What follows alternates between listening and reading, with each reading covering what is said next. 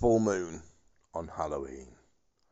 I looked up at a sky so totally bright, and a full Halloween moon was within my sight, brightly lit, but with trickery in mind, a night for witches and covens dancing around an open fire, chanting their spells of cleansing and sacrifice.